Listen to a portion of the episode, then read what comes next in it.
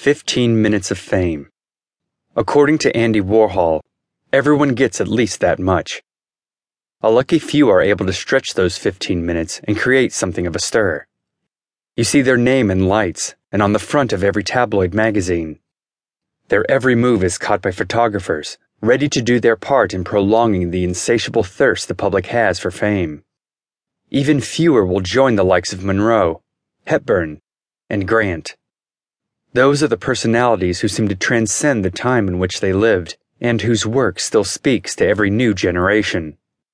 You remember those names because they were great. They were somebody. They touched the heart with a single performance and made the kind of mark most actors only dream of. But there are others. Names most people know and who are remembered for more than the body of work they left behind. In fact, one may say that they are remembered for how their bodies were left behind. Hollywood's seamy underbelly has existed for as long as the iconic Hollywood sign. Even when it read Hollywoodland, there was much more happening behind the screen than on it.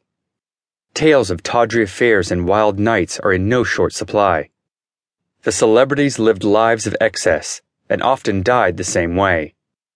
While every death was tragic, a few stand out years and decades later as mysterious and wrought with assumption, fallacy, fact, and conjecture. The problem is that in Hollywood, fact holds a slightly different meaning. Welcome to the world of Hollywood homicide.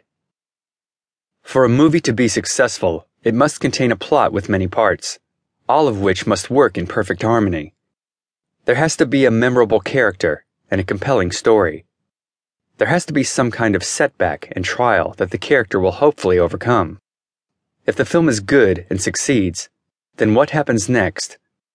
At the end, doesn't really matter. That is, unless it is real life. There are few things more captivating to humankind than when a life is cut tragically short, and none more captivating than when the life in question was that of a celebrity. Buckle up for the ride through the lesser known side of Hollywood.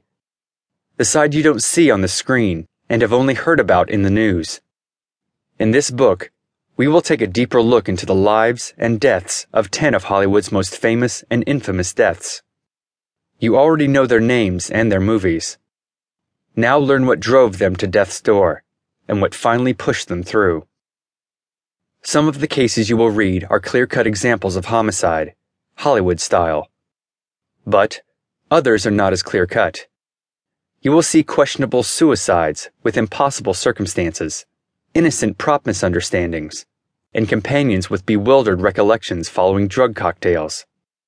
In each case, however, the result is the same. The victims were never able to give their side of the story. Are these all murders in the traditional sense? Definitely not. Are there questionable events leading up to each of these deaths? Absolutely. This is the world of Hollywood homicide.